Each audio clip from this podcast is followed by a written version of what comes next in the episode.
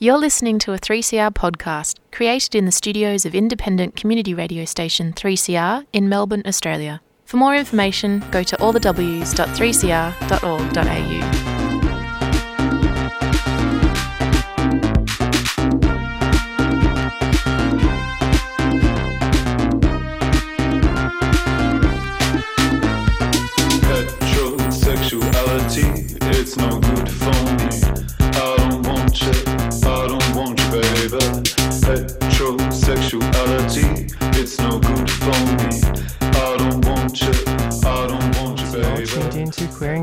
3CR Community Radio. You're listening now to Iris. I'm your host for this episode of Queering the Air this afternoon in Melbourne, Kulin Nation's land. Yeah, and firstly, I'd like to give an acknowledgement of country that I'm broadcasting over the lands that are stolen. They're the lands of the Kulin Nation, the Wurundjeri and Bunurong people's lands. And I'd like to acknowledge First Nations resistance, which is ongoing in this country too. Um, I'd like to acknowledge Indigenous sovereignty was never ceded. Um, on on that point as well, um, I'd like to shout out to First Nations Mutual Aid who are doing end of year Xmas vouchers, I mean Xmas hampers, and doing all sorts of amazing stuff. Definitely get behind them. Um, and they have a chuff campaign, which I'll provide the links in the show notes. So, in terms of this episode of Queering the Air, um, this afternoon we're going to hear from two special guests Paz Forgioni, who's been active in welfare rights for many years, and later Alex Boucher, who's the lead candidate for Pride in Protest's push to get the Mardi get on the board of the Mardi Gras on the platform of being anti-cop and against the corporate shenanigans of queer politics. So that's the show today. Um, but first, I'd like to just shout out to an incredible last Thursday, Disability Day 2020, Imagining Disability Justice, which was a 12 hour radio broadcast event on International Day of People with a Disability, coordinated by Pauline Vishuna. And yeah, it was inspired by the book Care Work Dreaming Disability Justice and featured some incredible content. Definitely check it out. Um, yeah, a. And it's available to listen to or read the transcript at 3cr.org.au forward slash Disability Day 2020. Um, yeah, definitely check that out, listeners. Um, and some other shout outs of things that are going on. Uh, I attended a few things this week. There was the Gamble Means No Solidarity Action on the steps of Parliament House, and that's a struggle for being waged by Gamilaroi people and those coordination, that, that, National Day of Action was in solidarity and organised by Gamilaroi Next Generation and other groups. Um, and quoting from them, it is to get Santos the frack off our country for the federal and state governments to abolish their cultural heritage laws that allow this to happen and demand for them to meet with Gumarai and undergo proper consultation. So yeah, so more context is there's these massive gas fields in northern New South Wales, Narrabri and Pilliga regions being approved recently by the federal government and yeah, there's grassroots movements popping up to stop it. It's really terrible what's going on. It's going to contribute to more dangerous capitalist colonial climate change. Yeah, it's pretty messed up and, and amazing movements popping up. Solidarity with the Gamble means no movement. Also, solidarity um, with organising for people experiencing homelessness. Um, the renters and houses renters and housing union Victoria had an action on Monday, and I'm also um, going to be covering those two things. The Women Online, which comes out on Monday at 8:30 a.m. Um, some more news and shout outs here. Um, Australian military war crimes in Afghanistan have been exposed and have been on a topic of been on the front page of the news. And yeah, I'm reflecting on how campaigns for for inclusion for tr- for trans and queer people in the military don't change the oppressive nature of the military. And I also want to express solidarity with Bobak Sayed, who wrote a piece that talked about how the violence in Afghanistan Um, and I quote from Babak These war crimes in Afghanistan are not an exceptional lapse in judgment, but the very character of Australia on display in full focus. And that, yeah, quote from Babak's article because solidarity with Babak because the mainstream media, has really got into them. And yeah, they're amazing non binary Afghan writer. Look forward to seeing more writing that they put out. They, I think they're writing a book. So yeah, look up Babak's work and read their stuff for sure. So next we're going to go for a, go to a track. Um, and if you just joined, you're tuned into Queering the Air on 3CR Community Radio, and I'm going to play Better Things, Keon.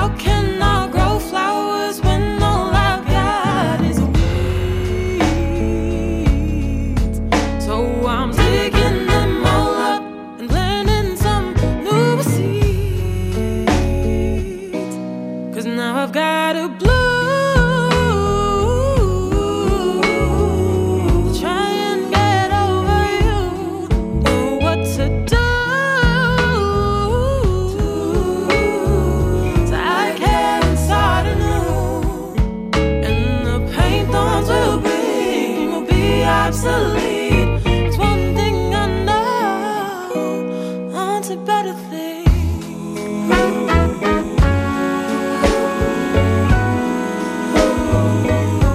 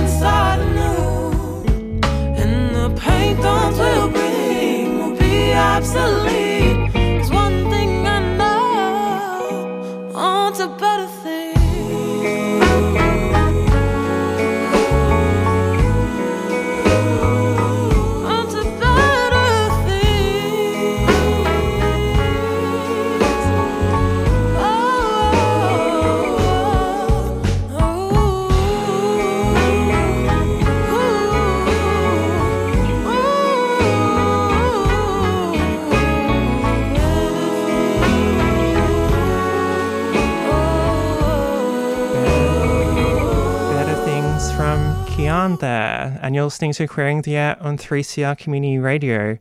I'm now joined on 3CR Queering the Air with Paz Forgioni. Uh, good afternoon, Iris.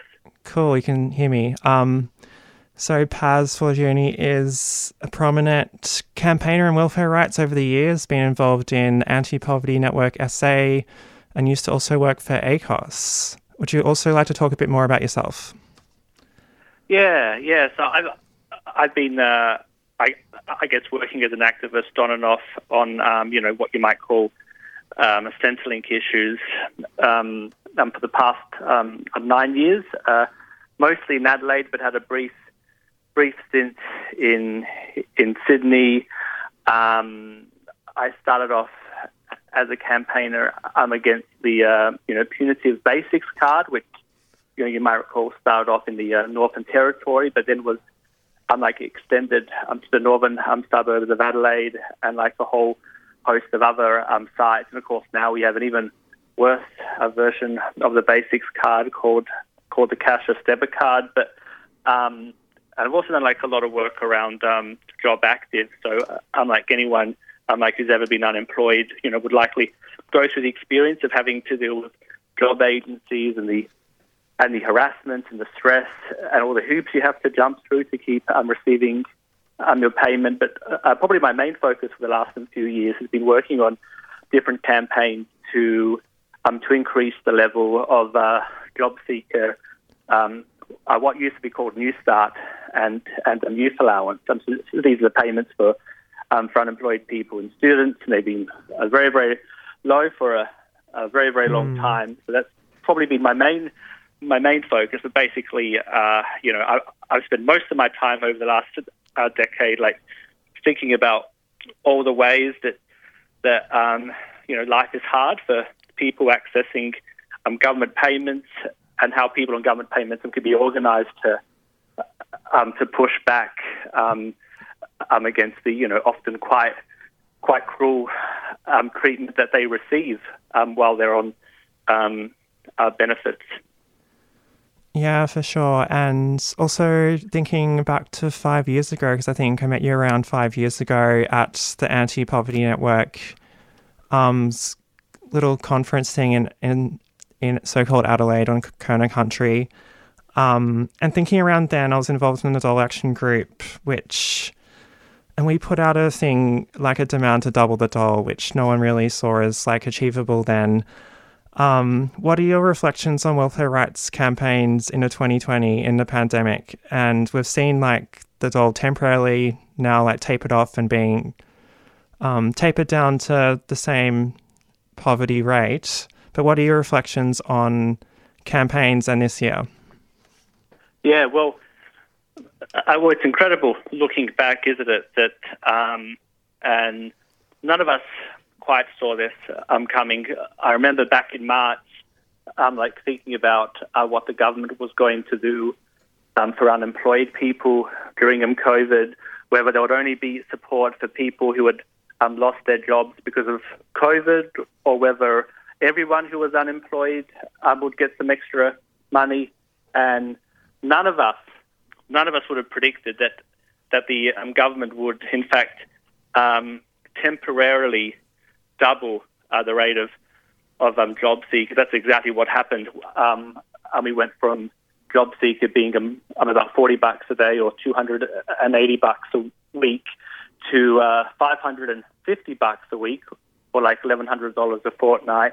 It was, you know, certainly, certainly the first time in our lifetimes, Iris, that we've had an unemployment payment that was above um, the poverty line, uh, and and over the several months that we had that um, that extra money, that full five hundred and fifty dollar a fortnight COVID supplement on top of job seeker, uh, and the stories that we were hearing, which I'm sure all your listeners have heard, you know, people Mhm. saying, you know, they weren't skipping meals anymore, you know, they weren't they weren't skipping medicines. They can actually like afford to buy fresh fruit and vegetables. They can they can get um, medical work done. I mean, they can afford to see a dentist or a or a physiotherapist or a, or a psychologist if they've run out their free mental health sessions. I mean, you know, tremendous life changing impact, you know, over that period, you know, on people's health and well being. And of course, like all of us as as uh, campaigners, you know, whether we were working for, you know, grassroots groups like the Anti Poverty Network or the Unemployed Workers Union, or, or in my case, I'm you know working for a for a not-for-profit um, like ACOSS, uh, the Australian Council of Social Service, on the Raise the Rate campaign. We all had to, you know, very quickly readjust our demands because you know we had uh, we'd been massively outflanked. Um, I mean, of course, the um, the sting in the tail, the the um, the sad news is, you know, what's happened over the last few months, which is that we've seen we've seen um, job seeker um, be cut. Uh, we saw the supplement lowered by three hundred dollars a fortnight at the end of September. So after after four after five months of JobSeeker being livable, JobSeeker is now back um, below the poverty line, and we're hearing all those stories again of you know after people pay their rent, uh, there's very very little left for the other expenses, and certainly very very little left if you have if you have an emergency um, um, come up, you know your car breaks down, or you've got a big medical expense, or something happens at very short notice, and and and, and you need a fair bit of money uh, really really quickly. So we've had a three hundred dollar a fortnight cut. Job seekers gone from um, five fifty a week down to down to four ten a week, and we know on January first, um, just a week after Christmas, um, job seeker um, will be cut again. The COVID supplement um, will be lowered once more um, um, by hundred dollars um, a fortnight, which would take it down to um, um, um, to three fifty a a week. So it's gone from um, from five fifty a week um, to four ten uh, um, to four twenty a week, and now it's going down to um, um to three seventy a week. So now well um, below the poverty line. You know, like well over um, like hundred dollars a week below the poverty line. It'll be from January first, and none of us know for sure what's going to happen after that. Will job seeker go back to the pre-COVID rate of of um, 40 bucks a day?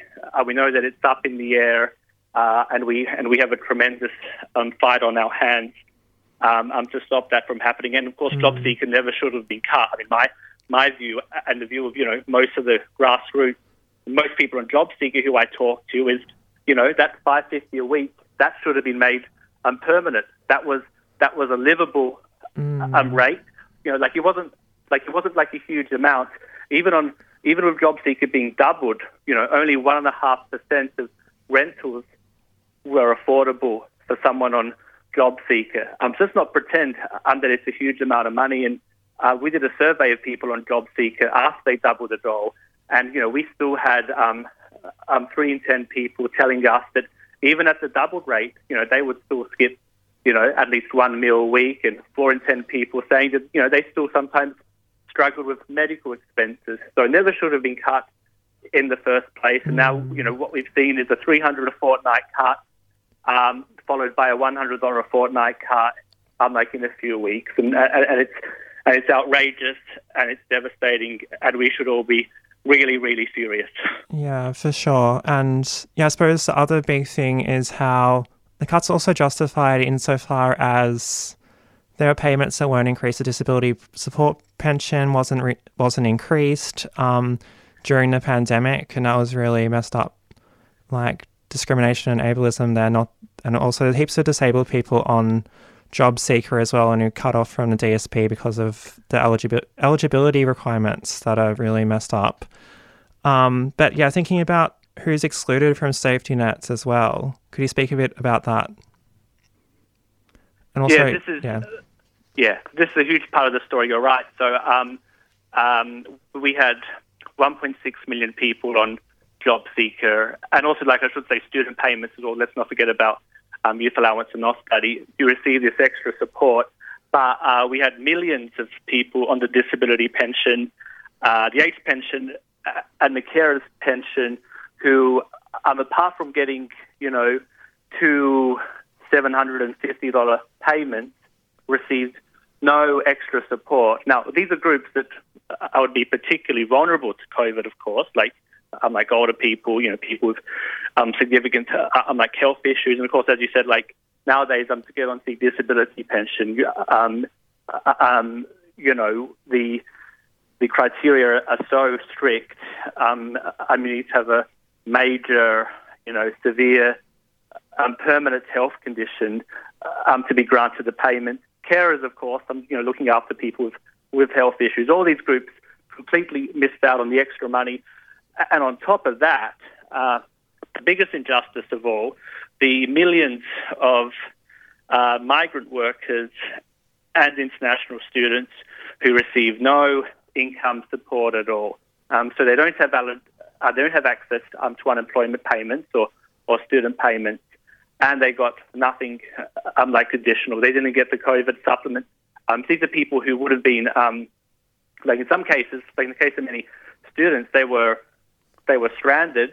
Um, they weren't they weren't able to to go home.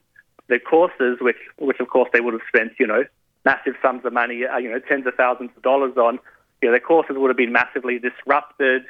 Uh, uh, uh, um, um, I mean, the topics cancelled. You know, changes um, to online learning, which obviously would have like like impacted the the um, uh, the quality of the content, and of course, like uh, uh, migrant workers, you know, often working in those jobs that are most uh, well, uh, I've like in areas that uh, where shutdowns uh, like have often happened, like like hospitality, for example, or tourism, or or in jobs where they're very uh, um, they're very vulnerable to um, to um, um, to catching the virus because you know they have to they have to like interact with uh, um, with large numbers of people. So you think about um, unlike again unlike hospitality, um, uh, delivery drivers, food drivers, all those all those quite um, precarious, unsafe jobs that are very hard at the best of times, but under under COVID, they're um, they're particularly hazardous and, and risky, and no extra support as well. So, I I mean, while we had about two million unemployed people and students who were temporarily lifted above the poverty line, you know, we had millions of carers and pensioners who got hardly any support, and millions of migrant workers and students who got absolutely no financial help from the federal government, and uh, unlike you had to rely on um, food banks and uh, and other forms of charity where they where they were available. Yeah, for sure. Um, so much inequality that like um, amplifies existing like oppressive hierarchies in so-called Australia, really, and yeah, thinking more to the systems of Centrelink and stuff, um, and the return of mutual obligations in, I guess, most places in Australia, maybe apart from South Australia temporarily. Um, how and why is is Centrelink made to be punitive? Why do you think it is designed to punish people? Yeah, well, this is um, really important, and I'm glad you used the word design. I mean, robodebt's um, been in the news recently. We um, we've all like been following the the um, lawsuit, which uh, which unfortunately led to you know only very very tiny payments um, for people who've been um, pursued for debts that most of the time they didn't have, um, like huge debts in many cases. Um, it's it's not it's not a mistake. It's not accidental. It's not a bungle. The system is meant to be stressful. It's not meant to be unlike a pleasant, unlike experience, like relying on income support. The payments are meant to be low.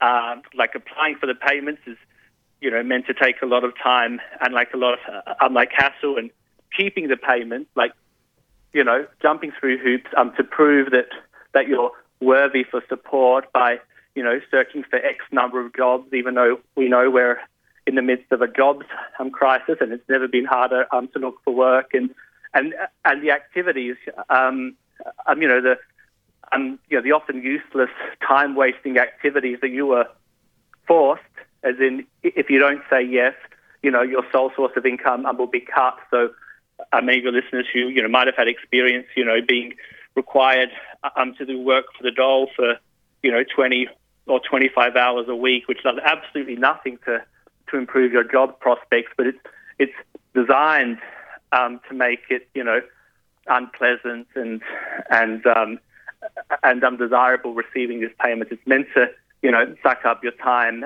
and energy, and all that is designed to to push people off Centrelink as quickly as possible um, to make sure that they're that they're so desperate um, to get away from this you know very like inadequate safety net and this very stressful system that they'll take any job that, that comes along, regardless of like how low paid it might be or or like insecure or or in some cases even like like how unsafe this job um, might be. And, and then of course the message to um, to people who are not on Centrelink, but um, like you might need to apply, uh, which is, um, you know, if you can find some way of surviving um, without Centrelink, then you um, should, because you know you won't um, you won't have an easy time dealing with us. So we can even like think about like you know what's happened in terms of you know the thousands of staff who've um, lost their jobs at Centrelink. Anyone who's had to call Centrelink ever um, will know that you know you spend hours on the phone. You know, if you need to talk to, um, to a human, you know, it gets pretty damn difficult. Um, you know, either you wait on the phone or you go into the office and spend and spend hours and hours waiting in a queue.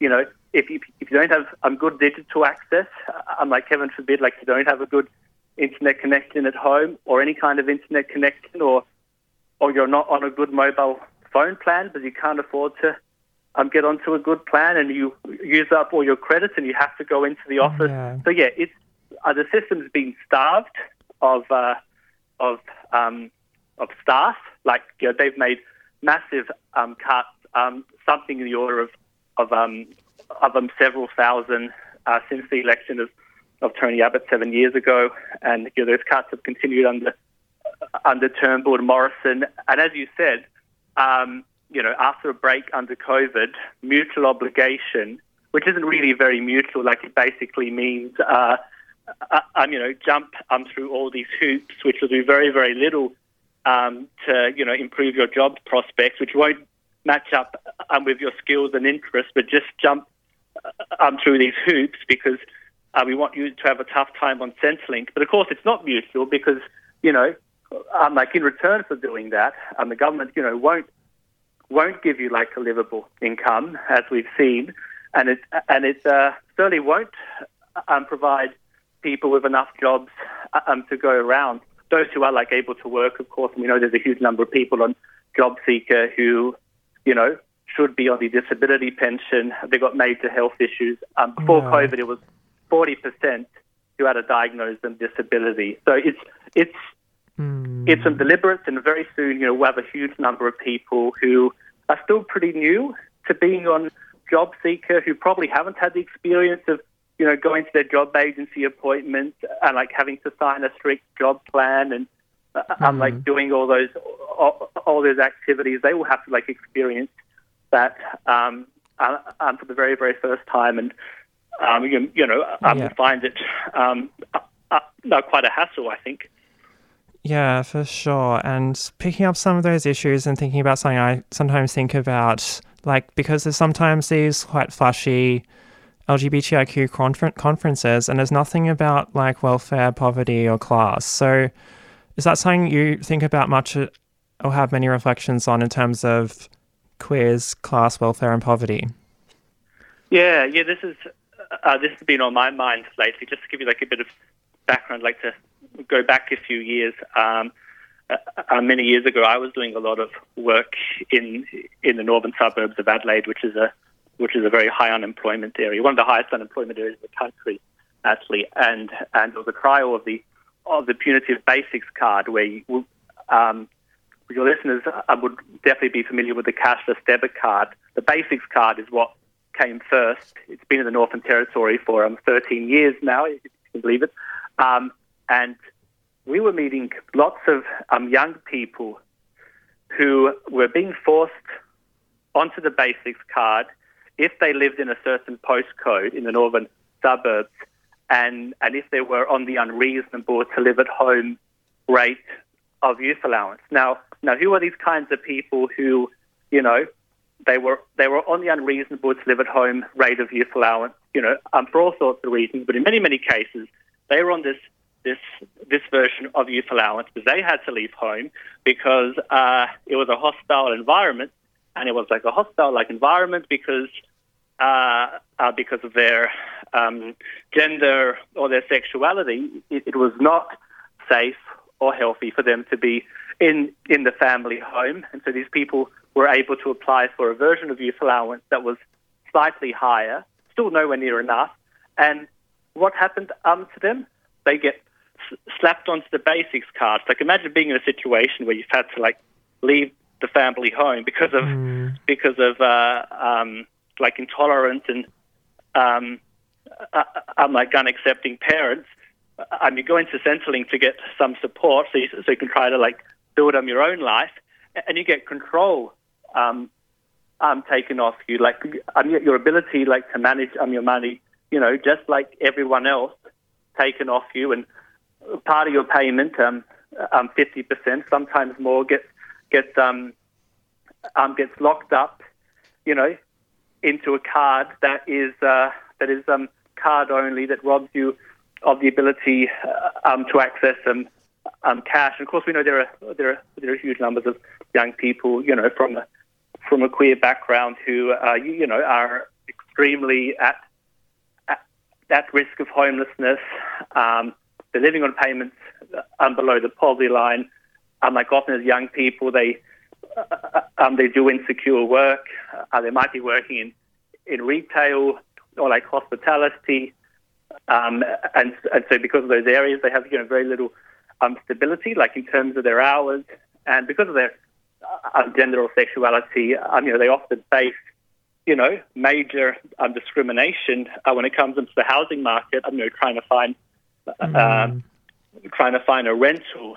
Uh, there's no doubt that, and of course, like in this country in particular, uh, we we have uh, we have a housing market that's very much dominated by by landlords, like in terms of um, the balance of power. You know, like our leases tend to be um, very short, much much shorter than say European countries. So you know, you often have to move over and over again. Uh, the ability of of um, landlords to uh, um, to evict you um, for no cause, um, like evictions where they don't um, like have to give a like a stated reason. For example, like at the end of your mm. lease, they can simply turf you out, and they aren't required to give you like a reason.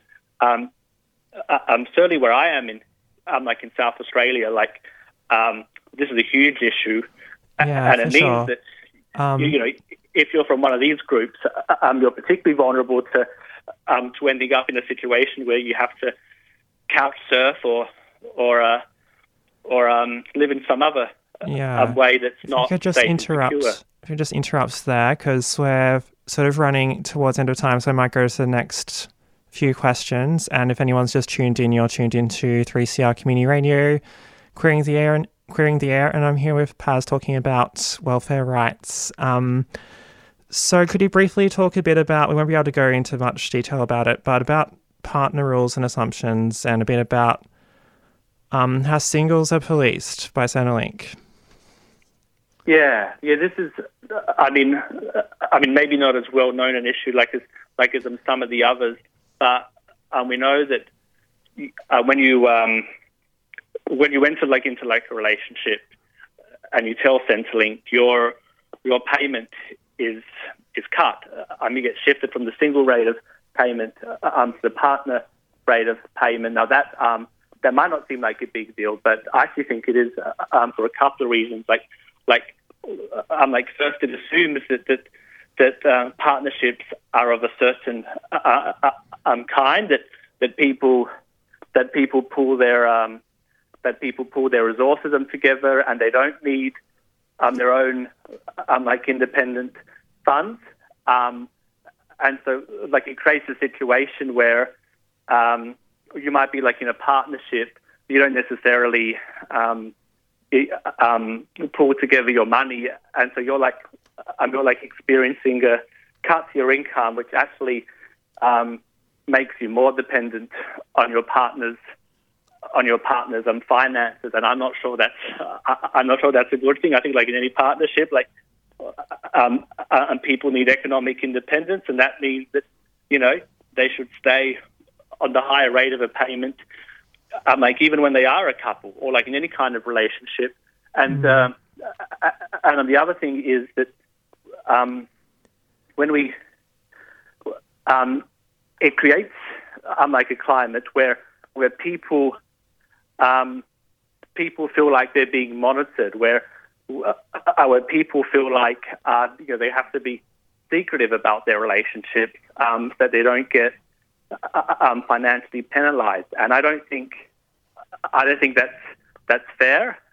I don't think it's I'm like healthy for people having to constantly stress about like whether the government works out if, if they're in a relationship or not. Um, the government obviously does it to um, save as much money as possible uh, because they're uh, either they're penny pinchers, and I'd rather spend money on corporate tax cuts than giving people like a livable income. Um, and like finally, the last thing I'd like to think about, and it's been on my mind during COVID, um, people people on job seeker or like any unlike income support payment, they're all uh, um, they're all too low. I'm um, like how much harder it is to leave uh, an abusive or or violent relationship when you don't um, have like an adequate income. So in the story that I was getting um, after they temporarily doubled job seeker um, back at the end of April to the end of September is um, people who, because of that extra money, left left them relationships. They had uh, um, they had that extra um, cash. They could flee. They could travel um, quickly. They could get accommodation.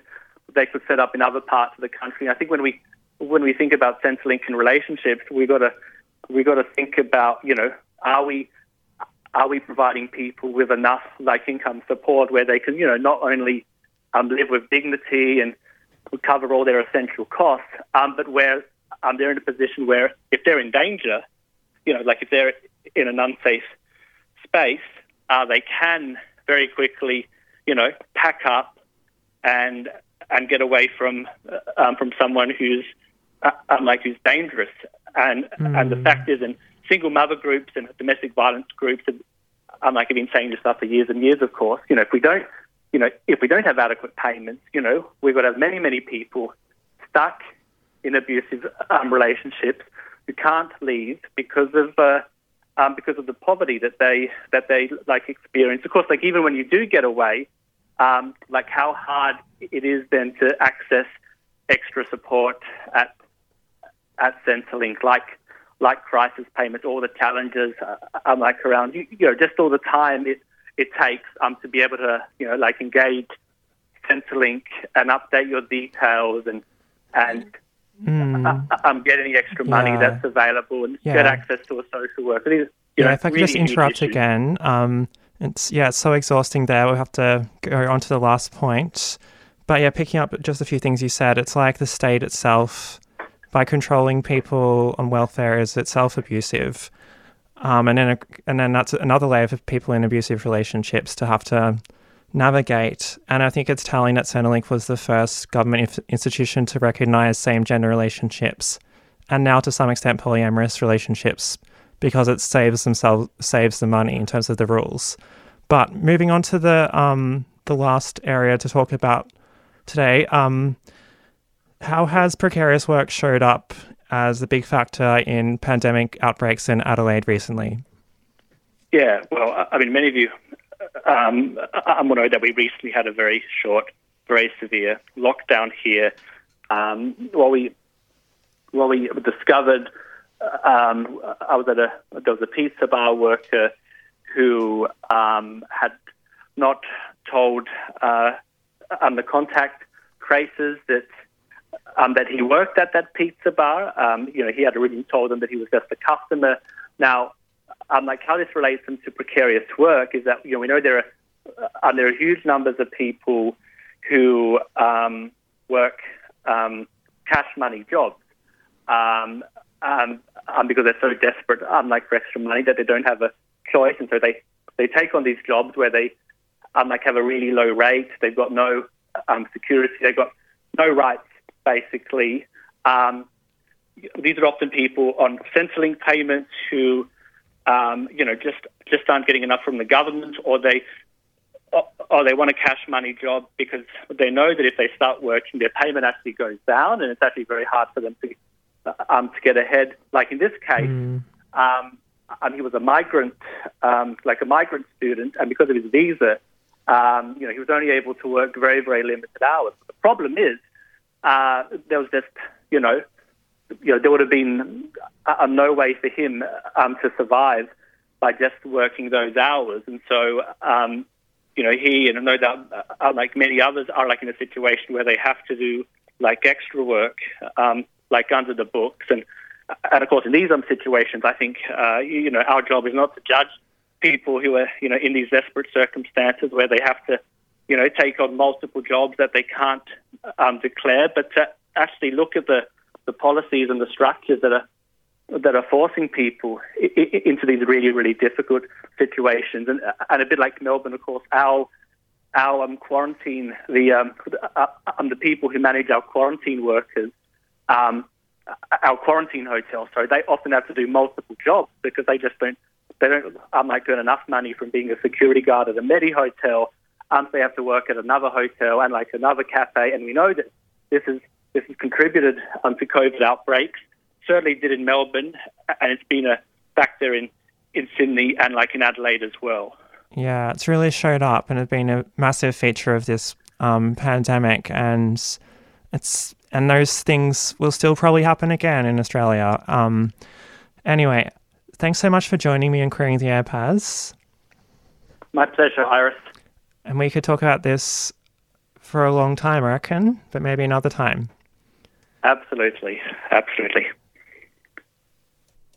And that was Paz for your Forgioni on welfare rights. And up next, we have an interview with the lead candidate for Pride in Protest. Stay tuned to Queering the Air. Slavery is back. Welcome to a place where private business profit from a captive labour force, yet pennies are spent on medical services to a population in which the Indigenous, the poor, and the mentally ill are overrepresented. Where isolation, humiliation, and degradation are facts of life. Welcome to prison. It depends who's telling the story, I suppose. The prisoners would have one view, the people who work in the prison system would have another, and I think it's up to people to decide uh, you know, where, where the truth is. Give government propaganda and the media spin doctors the flick. And check out Doing Time for news, views, and tunes on prison issues from Guantanamo Bay to Christmas Island to prisons and detention centres everywhere. Every Monday at 4 pm on your community radio 3CR. We are still fired up and we're still talking about revolution. So you're tuned into Queering the Air on 3CR Community Radio, and on the line now I have member of Pride in Protest and lead candidate for the Mardi Gras Board AGM, which was on yesterday, Alex Boucher. How are you? Yeah, doing really well. How about yourself, Iris? Um, all right, but it's been a tiring week. Um, but I'm sure it has. been for you as well. Um, but first, could you talk a bit about, bit more about yourself and how you got involved in Pride in Protest? Uh, so, yeah, I, I've been involved in political activism for quite a few years, and uh, Pride in Protest was sort of a, a natural extension. I joined Pride in Protest mid last year and got quite involved, and I've yeah been been involved ever since. Yeah, awesome. Um, and you're the lead candidate, so are the board results still being counted? Because AGM was yesterday. Ah. So the uh, Mardi Gras decided to use a company called Bureau Voting for uh, their their election, basically, and they seem to have had some trouble following the uh, Mardi Gras uh, election guidelines. So we're we're still waiting. Uh, we're told Monday will be when we get those results. Uh, we're hoping to actually get our scrutineers to be able to look over the raw data Awesome, because it would have was it all online or a mix of online and in person? From what we understand, it was all online. I see. Yeah, so looks like it'll be slow to verify the results and everything to be things to be counted despite it being online.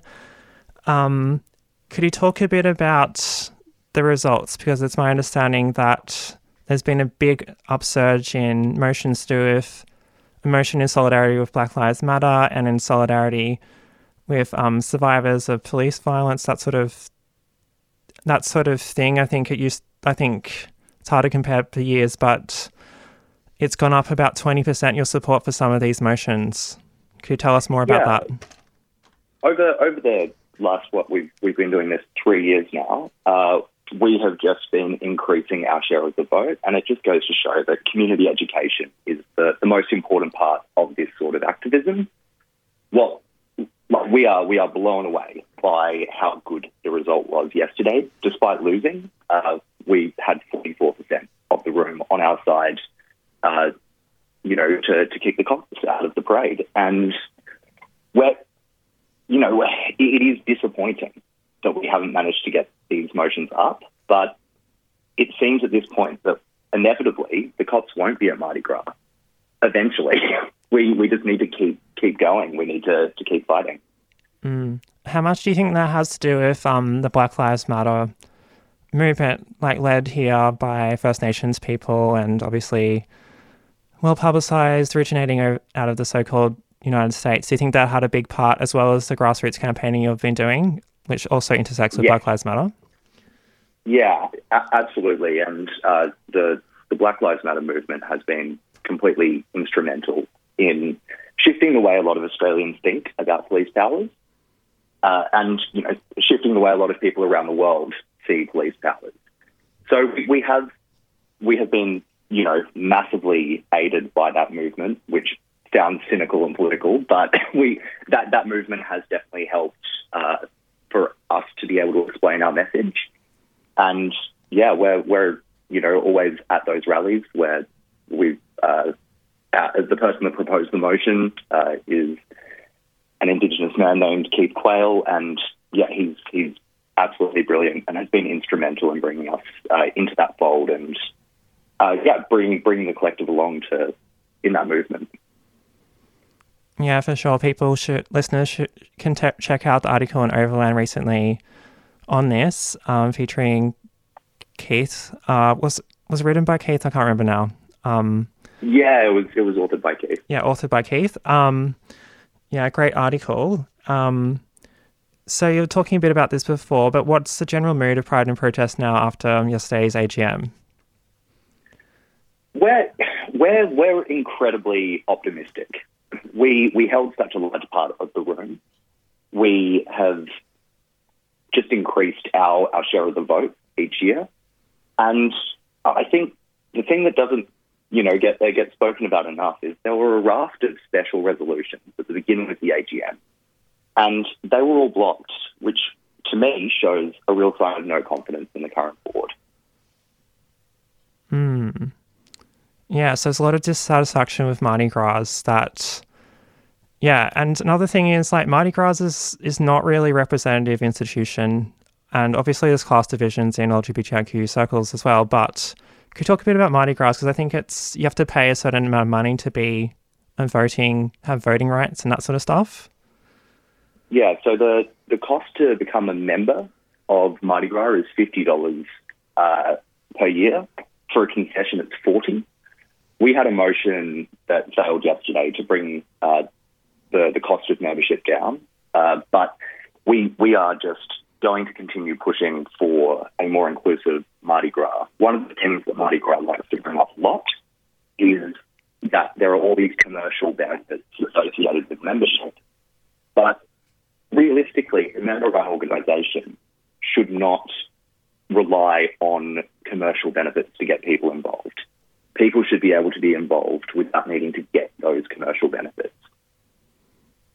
Yeah, for sure. Um, yeah, in terms of Pride in Protest protests here, um, it's my understanding there has been a lot of like winning back the right to protest. Do you think you've won back that right successfully now?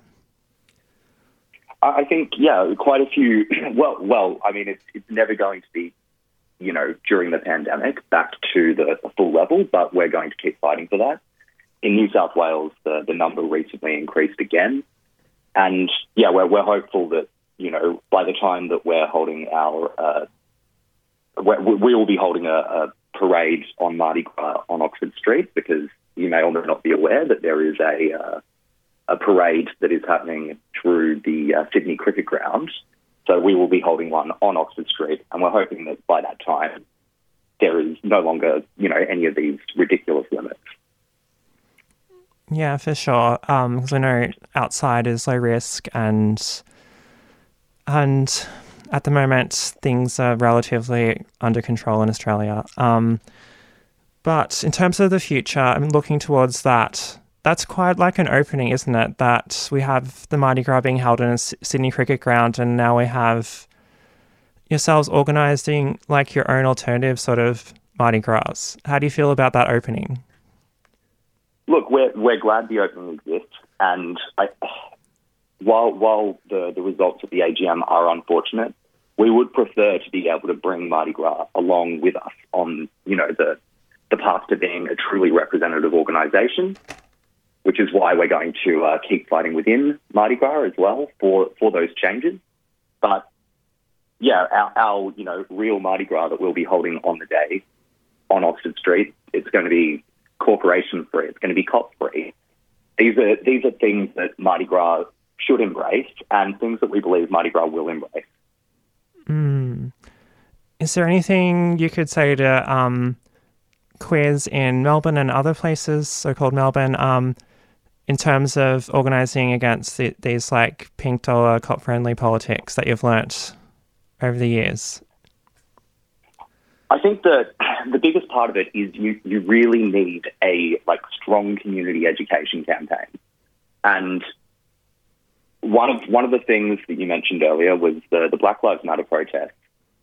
You need to be involved in those uh, you know adjacent movements as well, so that you can so that you can bring people along with you, and so that you can sort of expand uh, the base of uh, the group. Uh, our collective is you know, not not huge, but it's uh, a fair size. And we've we've sort of gotten to the point now where all of our all of our stuff that we post on social media is shared around by people who aren't even involved in the group. But doing all of that sort of takes time, and you have to work up towards it. You know, you, you don't wake up one morning and suddenly have all of these tools available. Mm. Yeah, it sounds like like relationships and solidarity at the intersections is like yeah, it's been crucial to building um, the support that Pride in Protest has now. Yeah, uh, we we organised a Trans Day of Resistance rally, which happened uh, on a Saturday a couple of weeks ago, and you know it is it is those sorts of things that bring new people into the collective. It's those sorts of things that also help educate people on those issues without it being viewed through a lens such as, you know, the Sydney Morning Herald or the Guardian, having it viewed purely through this is what our message is without any spin, you can do that through organising rallies. You can do that through, uh, you know, social media campaigns. Yeah, it's been really great stuff, and we know um, that there's you have international connections as well, don't you? In terms of um, Aotearoa, Auckland got rid of the cops and had their own parades in the last few years as well. Yeah, and from what I understand, the, the 2020 parade was the, the biggest one that they've ever had. You know, they, they had all of these non-commercial events because one of the, the side effects of kicking out the cops seems to have been that uh, corporations no longer want anything to do with Auckland Pride either. But, you know, they're, they're still going strong they're, they're still running an event, and I would say arguably an event that is uh, better for the community, better for representation, and better for everyone. Yeah, for sure. Um, so, in terms of people interested in Pride in Protest, they can just follow you on your social medias.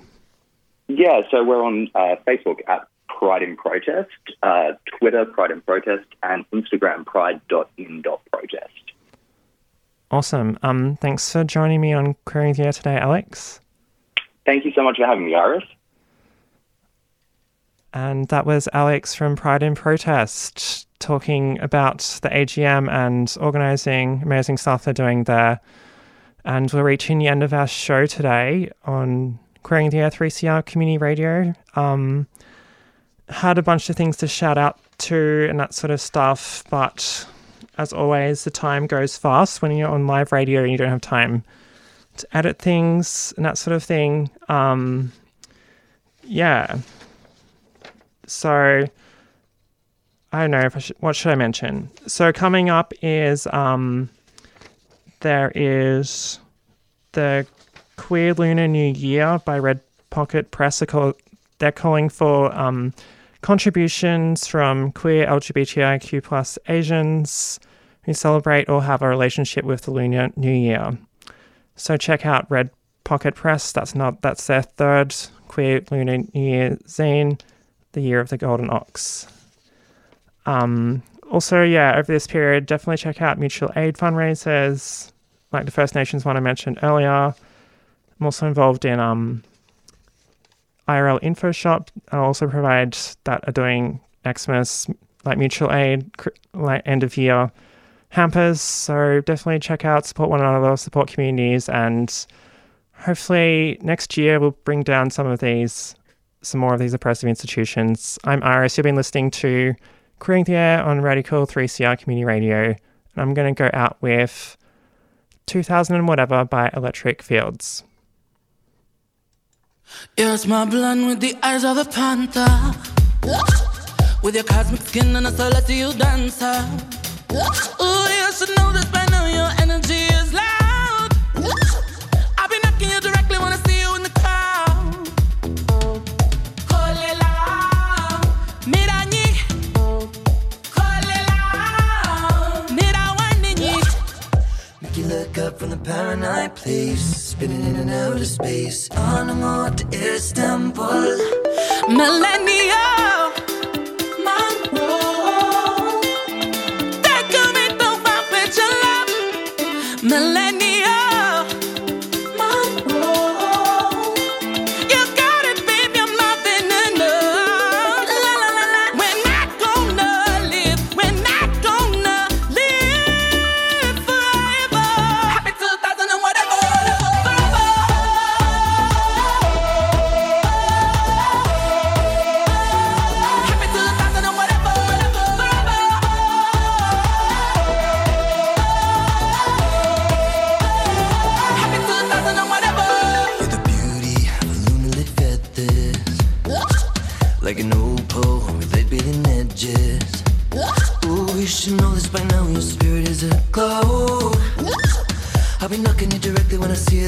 show.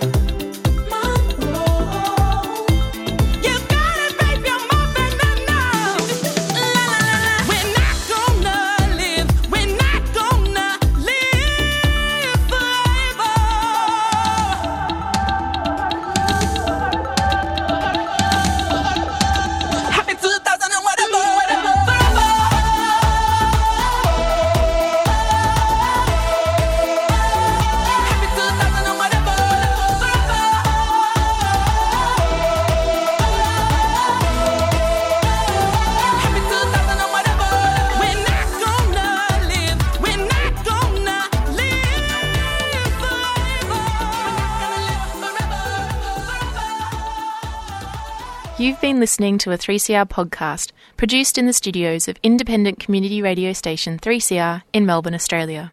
For more information, go to allthews.3cr.org.au.